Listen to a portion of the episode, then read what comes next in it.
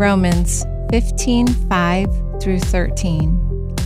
May the God of endurance and encouragement grant you to live in such harmony with one another, in accord with Jesus Christ, that together you may with one voice glorify the God and Father of our Lord Jesus Christ.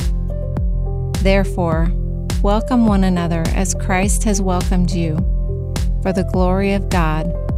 For I tell you that Christ became a servant to the circumcised to show God's truthfulness in order to confirm the promises given to the patriarchs, and in order that the Gentiles might glorify God for his mercy. As it is written, Therefore, I will praise you among the Gentiles and sing to your name.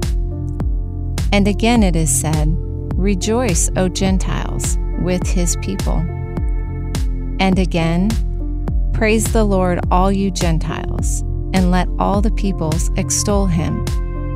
And again, Isaiah says, The root of Jesse will come, even he who arises to rule the Gentiles. In him will the Gentiles hope. May the God of hope fill you with all joy and peace as you trust in him, so that you may overflow with hope by the power of the Holy Spirit. Welcome to Bridgeway Christian Church Daily Advent Devotional for Tuesday, December 1st. My name is Nicole Andrade, and I serve as the prayer ministry lead at Bridgeway. I love this verse. I have a part of it hanging on the wall in the front room of our house. It was actually the first thing we put up when we moved five years ago, handmade by a friend. These words are words that I see and let soak into my mind and heart daily. This verse reminds us that we believe in a God of endurance and hope, and that in this hope, we are filled with the fruit of joy and peace. This passage shows us that in Jesus, we have hope that endures. Paul is using a Greek word for hope, which specifically means anticipation or expectation with confidence or faith. The cool thing about this anticipation and expectation is that it is the nature of God, according to Paul, our God of hope, and Holy Spirit is the one that supplies it in us, bringing us peace and joy. Right before that, Paul talks about God giving endurance through the encouragement of the scriptures for believers. This shows us how God equips us and strengthens us. Endurance is a word that is used to describe what is needed during a long period of resistance or difficult process. Does anyone else feel like they are in a time like this? I often feel like I have a gift of abundant faith.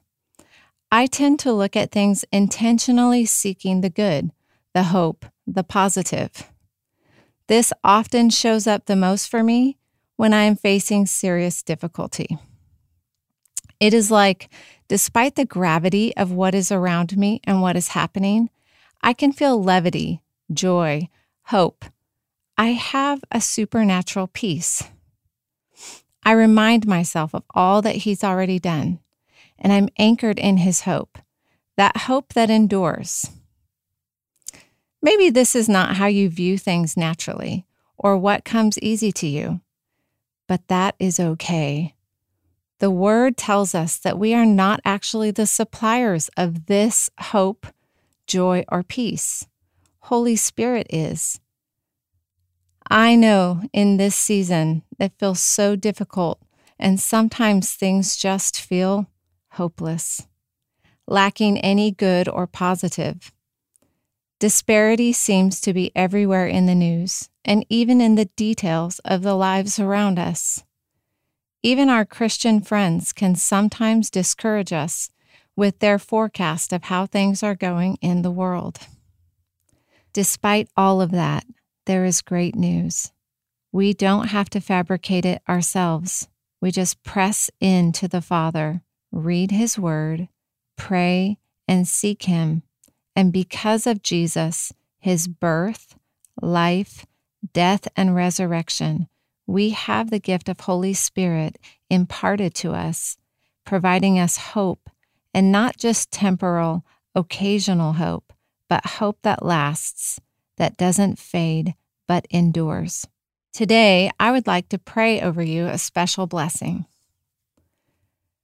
Father, I thank you for hope that endures. Thank you for hope that withstands the trials and difficulties this world brings. Hope that supersedes the things we see here in this life that are temporal. Thank you that you are the supplier of our hope. You are our source of hope. And in you, that hope never depletes, it never runs out. Thank you that you are bigger and stronger than the circumstances we face, and that we can hand those things to you and exchange you give us your hope. As we look to you today, would you, our God of hope, fill us with your hope that we would feel that fresh joy and peace today? Anchor us in with your love and truth so that we would be people of hope not that fades or feels shallow, but a deep hope that steadies us in the midst of the crazy, that shines in the dark, and that produces joy and peace within us and around us. In Jesus' name, amen.